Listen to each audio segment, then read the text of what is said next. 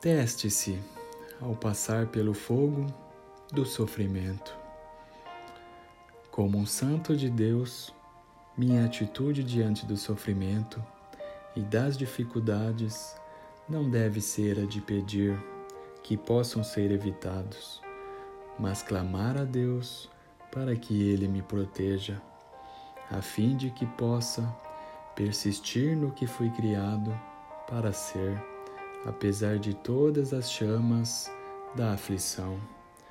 O nosso Senhor consumiu-se a si mesmo, aceitando a sua posição e cumprindo o seu propósito em meio ao fogo da tristeza.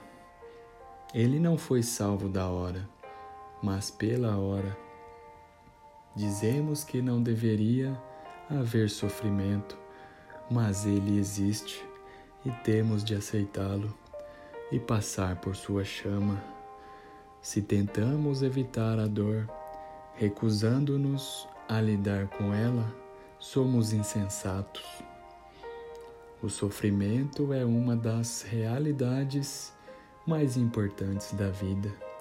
Não adianta dizer que não deveria ser.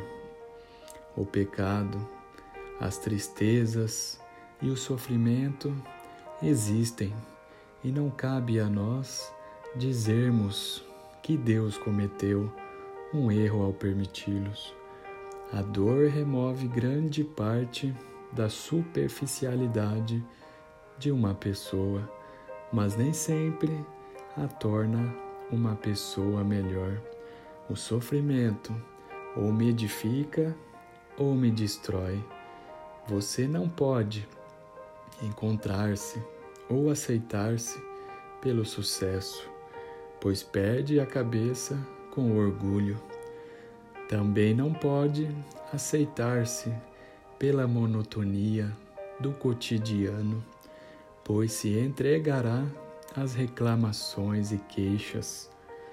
A única maneira de encontrar o nosso verdadeiro ser é nas chamas do sofrimento, porque isso deve ser assim, é algo secundário. O fato é que ele está claro nas Escrituras e na experiência humana, você sempre pode reconhecer a pessoa que passou pelo fogo do sofrimento e foi testada.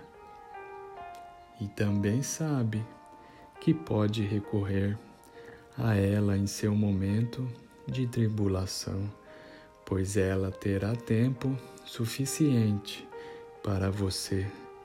Porém, se a pessoa ainda não passou pelas chamas do sofrimento, tende a ser altiva, sem respeito ou tempo para você, apenas afastando-o.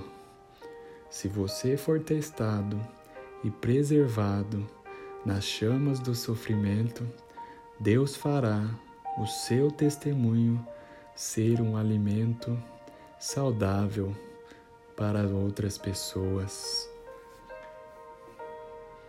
Que direi eu? Pai, salva-me desta hora, mas precisamente com este propósito vim para esta hora. Pai, glorifica o teu nome. João 12, 27, 28.